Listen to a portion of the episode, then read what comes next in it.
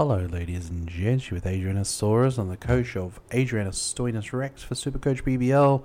And isn't it just a bit wild and a bit of a wild old season? You know, we would have all VC Rashid Khan. You know, he got a nice score in game one of this round, and then he goes and single digits in game two. They got absolutely spanked by Colin Munro, the Adelaide Strikers, and you know players who we were really happy with. You know, thinking we're going to get a great score out of like Siddle, two points in game two.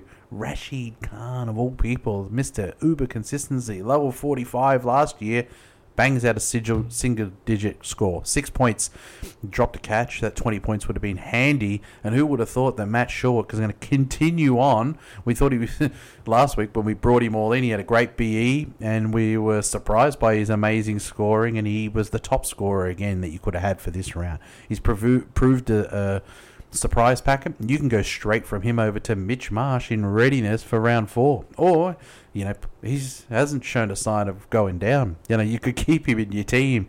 It was a bit of a mixed old bag, you know, this round, as has been the case for most of this season. You know, guns like Glenn Maxwell, you could go to the bank on that every couple of games at least. There could be a 100 plus score, making his average great. We know that Maxwell does have a bit of yo-yo in him, but bad score after bad score, you know, it's it's made it a real nervous thing to bring him into your team for this double game round in round three you know, he's probably still a strong option, of course, but, you know, you want to see something from him, don't you? Stoinis, you know, no bowling. You know, does it make him a great option? But it's just things that you've got to think about for your team. You know, the Melbourne Stars go into the bye after this round. So maybe what we've learnt from the Adelaide Strikers last week, just the inconsistency of the Big Bash this year. A team dominates a team in game one, but then they have a strong matchup and they get absolutely rolled in the next one. There's nothing on offer outside of um, Matt Short in that game. In game two for Adelaide Strikers, you had the new guy Kelly getting a 50 odd, and then the next best score was 20. That's an absolute shellacking to the Adelaide Strikers in game two. It's just a really hard year to read. And, you know, there would be people that are panicking because, you know, George Garton's a late out and it doesn't make any sense that he was out. They've got 11 days rest going into the bye. So he's an international signing and you're going to rest him when he's just about to come up for an 11 day rest. But, you know, these couple of people that might have thought VC on Garton would have been panicking going into that game too with Rashid Khan doing so well in game one, but six from Rashid Khan. You just can't even write about it. Um, it's a weird old year. Maybe we don't attack unnecessarily hard at these double game rounds, and maybe we pick our, our battles. So, what do I mean by that?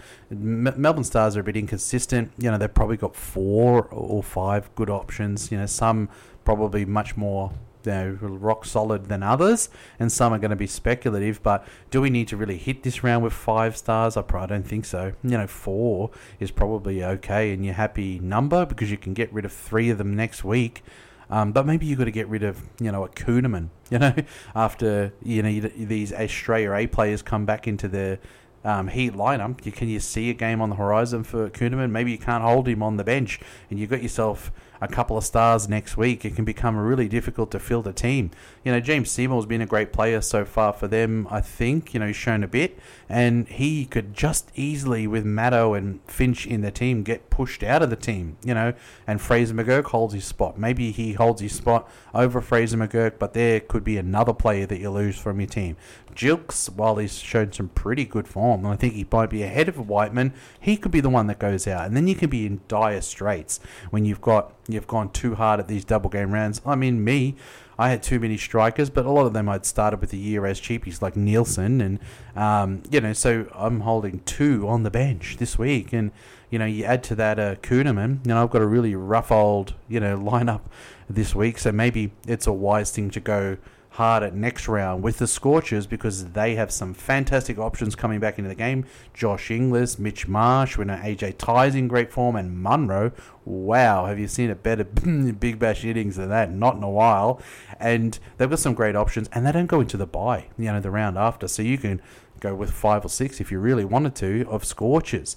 But it's just something to think about because after this round, if it taught us anything, it's just that, you know, it's a topsy turvy mixed bag of lollies, you know, this year.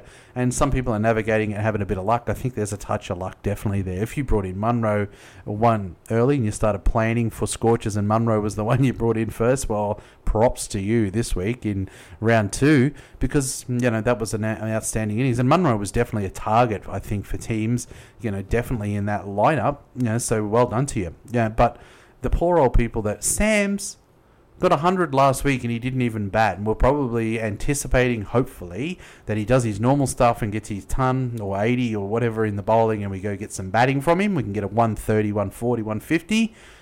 One point from Sams. It was some of the worst bowling I've ever seen him do.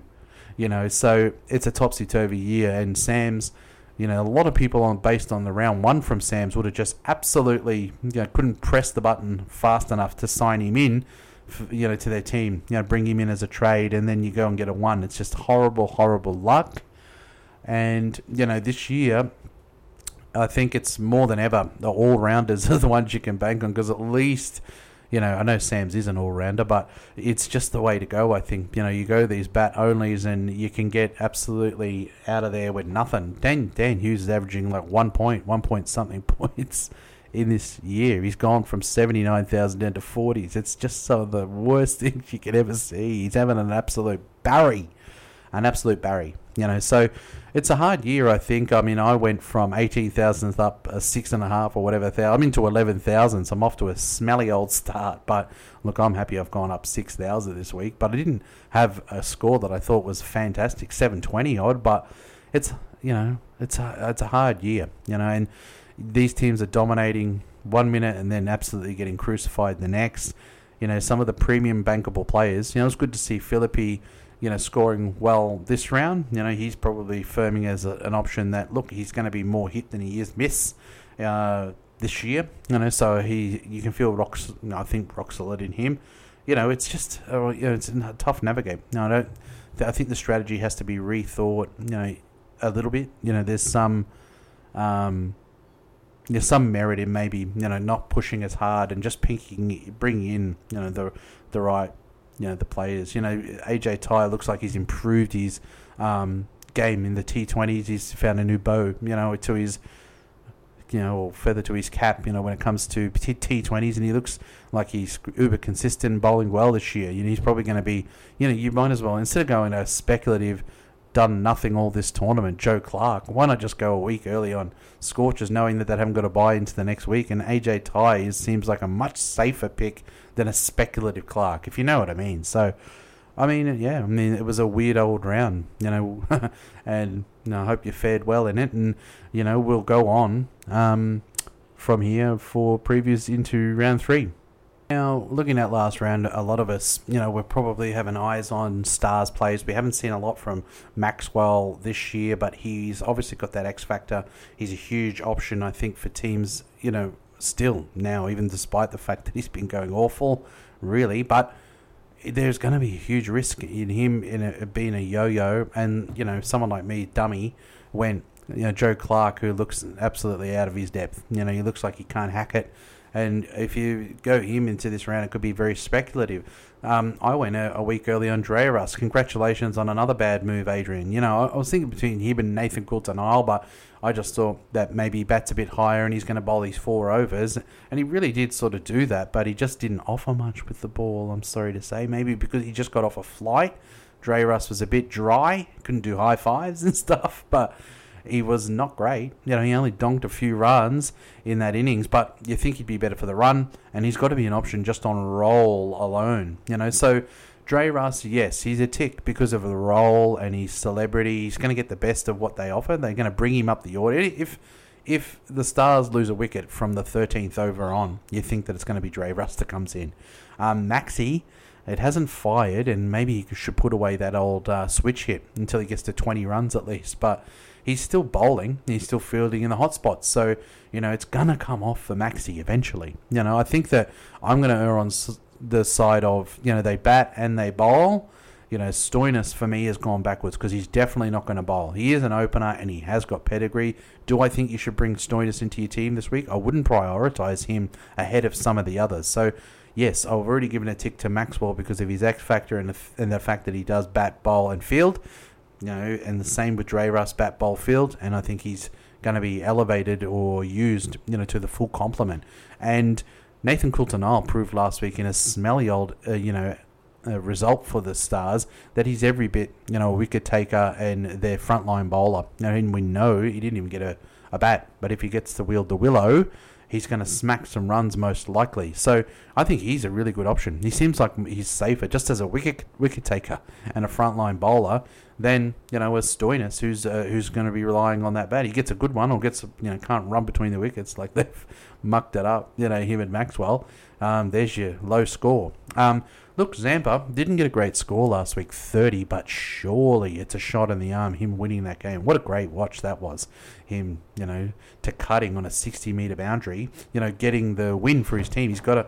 He's a confidence player. He's got some swag and some confidence, Zampa. I think he will grow from that, and he's at a really, really good price. So, you know, if I was bringing in three, you know, it could be a Maxi, you know, a Dre Russ and a, a cut price uh, Zampa, you know, and uh, I certainly wouldn't sneeze at anyone for bringing in a Nathan Coulter-Nile, you know, as an option as well. Pod, I'm sure he'll probably be lower owned than Maxwell, and I don't know about with, with against Dre Russ, um, but I think you know I would rank you know Zampa in there, you know, as third, and then I'd probably go Nathan Coulter-Nile, you know, because he is a pretty high price, and then I'd probably go Stoin. Um, you know, if you want a cut price 100k type player, I'd go Nick Larkin, but not Joe Clarke. Joe Clarke's, you know, if it wasn't for a couple of wicket keeping points to get him to 30, he's showing absolutely nothing with the bat. Sure, you could be lucky and be someone who brought him in this round, and then that's the round that it clicks, but don't hold your breath. Don't hold your breath. He's been a huge mistake. I started with him from round one, said he was going to take the Big Bash by storm. Well, Adrian, mate, big mistake. He shouldn't have done it. And you know, in hindsight, I probably should have watched. I the advice I give to people is to watch Dre Russ for one week, but I think I'm going to get ahead of the curve and I'll bring him in a week early. Big mistake as well. You know, she was too rusty.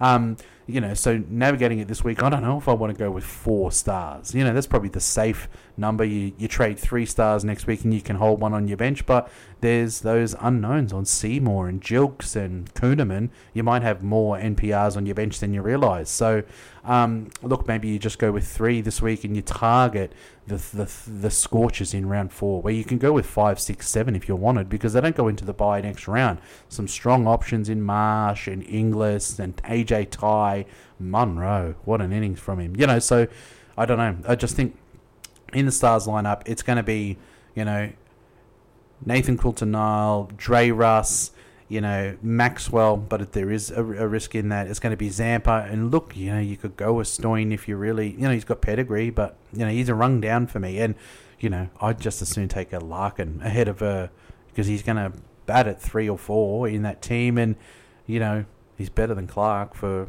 you know, the price he's at. So, anyway, look, good luck this round. Sorry that I'm a, a little bit late, and it's you might even you know only be catching this just before the round starts.